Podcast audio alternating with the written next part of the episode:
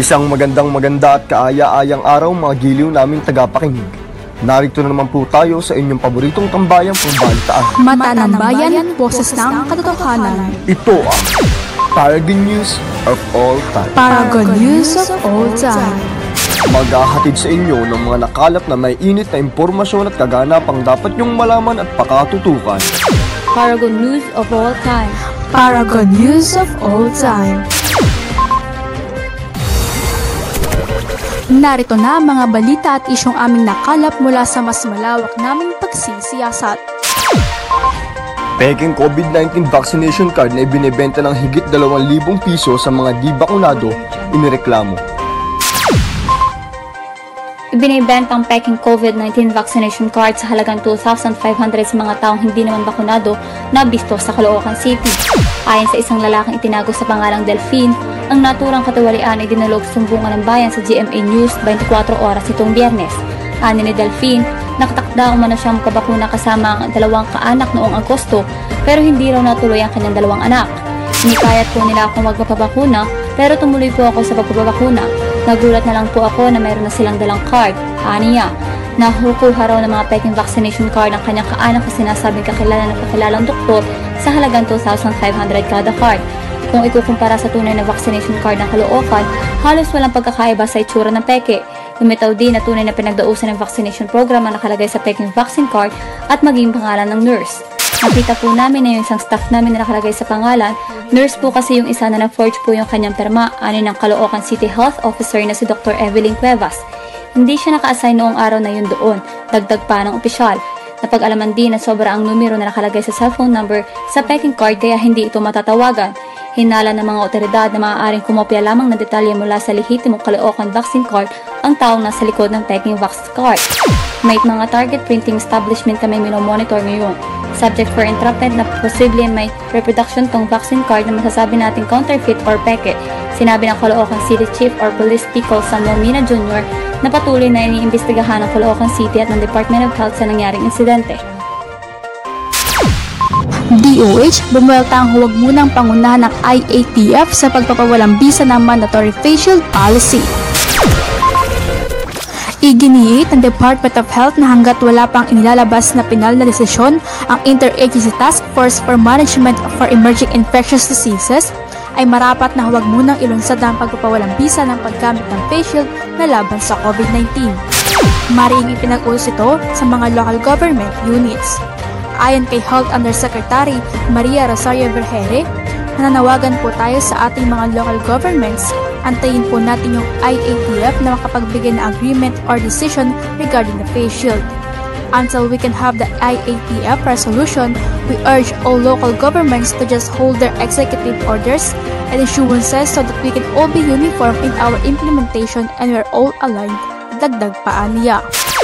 Kalinsabay ito ng umunay paglagda ni Manila Mayor Francisco Isko Moreno Dumagoso sa non-mandatory na paggamit ng face shield sa buong Maynila na sumasailalim sa Executive Order 42. Habang patuloy naman nagagamitin ito sa mga ospital, klinika at medical facilities.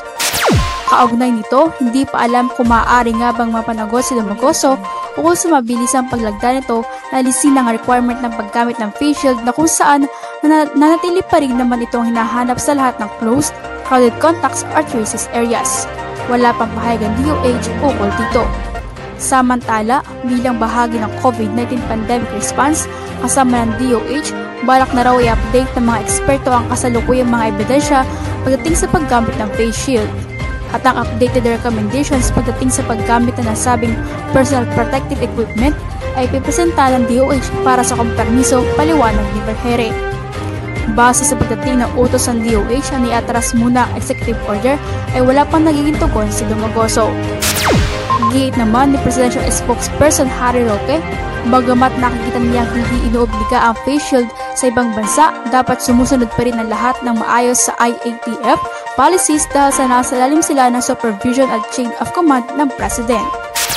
Di umano, irerekomenda sa 17 Metro Manila Mayor sa IATF ang tuluyang pagtatanggal ng face shield requirements maliban sa mga area gaya ng ospital, barangay health centers at public transport na siya, na siya nilang tinatawag na critical places, sabi sa pahayag ng Metropolitan Manila Development Authority. Cheers, Benhor Abalos. Samantala, ayon sa huling ulat ng DOH, umabot na sa 2.8 million ang nahahawahan ng COVID-19 sa buong bansa nitong linggo. Patay na ang 44,430 katao mula sa nasabing virus. Pinag-uusapan at nire-review na sa kasalukuyan ng IATF ang kanilang polisiya sa kontrobersyal ng patient policy sa gitna ng mga kontribusyon sa bisa nito laban sa COVID-19 at pagbabago ng mga bagong kaso. Pagbabakuna, parte ng responsible tourism. Dapat ipatupad ng mga local government units o LGUs ang responsible tourism para maiwasan ang pagkalat ng COVID-19 at protektahan ang mga tourist destination sa bansa. Iyan ang paghihimok ng turismo isulong mo party list o turismo habang dumarami ang mga lokalidad na nagbubukas ng pinto sa mga turista. Nagtitiwala kami na alam ng LGUs ang importansya ng responsible tourism para sa sustainable development ng ating industriya at sa kaligtasan ng mga biyahero at turista. Sabi ni Turismo Party List nominee Wanda Tulpo Teo. Sinabi rin ng dating kalihim ng Department of Tourism o DOT na ang pagiging bakunado laban sa COVID-19 ay mahalagang bahagi ng responsible tourism. Ang kultura ng pangalaga sa ating tourist destinations para sa kapanabangan ng mga darating na henerasyon. Inaasahan ni Teo na mahigpit na ipapatupad ng LGUs at health and safety protocols na itatalaga ng Presidential Interagency Task Force o IATF at ng Department of Health or DOH. Pagluwag ng Metro Manila sa Alert Level 1 sa Desyembre, posible. Pagbabahagi ng Department of Health, hindi malayong mailagay sa pinakamaluwag na alert level system ang buong kamay nilaan basta't masusunan nito ang tagumpay nito laban sa COVID-19 hanggang Disyembre.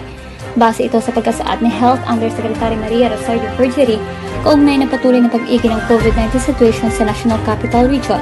Ni Vergery sa reporter sa isang media forum, it is not impossible for the National Capital Region to be escalated to Alert Level 1 by December. Pero kailangan masustain natin kung anumang gains ang meron tayo ngayon. Una nang ipinahayag ng DOH na pwede itong mangyari kung mababa pa ang araw ng kaso ng COVID-19 sa Metro Manila sa pagitan ng 1,000 hanggang 500. Sa pagkapatupad ng COVID-19 restriction, tinatayang Alert Level 1 ang pinakamaluwag na sa ilalim ng Alert Level Systems na ipinapatupad ngayong pandemya. Sa ilalim nito, habang nagpapatupad ng minimum public health standards, lahat ng tao ay pwede na bumunta sa lahat ng establishmento at mga aktibidad ay pinapayagan na rin na pwede bago ang pandemya at full capacity. Gayunpaman, may ilang kailangang pang makamta ng NCR bago ito maabot. Para sa requisitos bago mag-disclate, sinabi ni Virginie na nasa ilalim ng Low Risk Classification para ikaw ang mag-disclate sa Alert Level 1. Lahat ng areas kailangan ng iyong Low Risk Classification masustain mo for 2 incubation periods. Aabot naman hanggang 40 na araw incubation period ng COVID-19 ayon sa US Centers for Disease Control and Prevention. Dahil dito, sinabi ni Virtually na kung ikauno ng Nobyembre ka nilagay sa low risk classification, kailangan mo itong masustain hanggang katapasan ng Nobyembre. Samantala, para sa vaccination coverage, kinakailangan din na 70% vaccination coverage sa mga senior citizens, 70% sa may comorbidities, at hindi bababa sa 50% ang targeted eligible population ang bakunado laban sa COVID-19. Wika pa ng DOH official, kinukonsidera na ng Interagency Task Force for the Management of Emerging Infection Diseases ang threshold sa pagbibigay ng safety seals sa mga establishmento. Ayon sa November 15 Situationer, na inilabas ng DOH, kasalukuyan na sa low-risk classification ng Metro Manila at buong Pilipinas pagdating sa COVID-19 infection.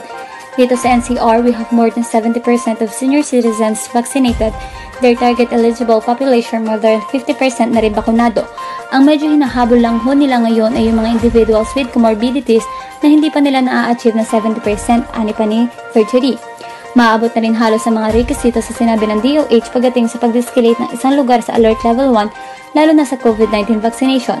Sa huling datos ng DOH itong linggo, umabot na sa 2.81 million ang tinatamaan ng COVID-19 sa Pilipinas, sa bilang na iyang pumanaw ng 45,581 na katao.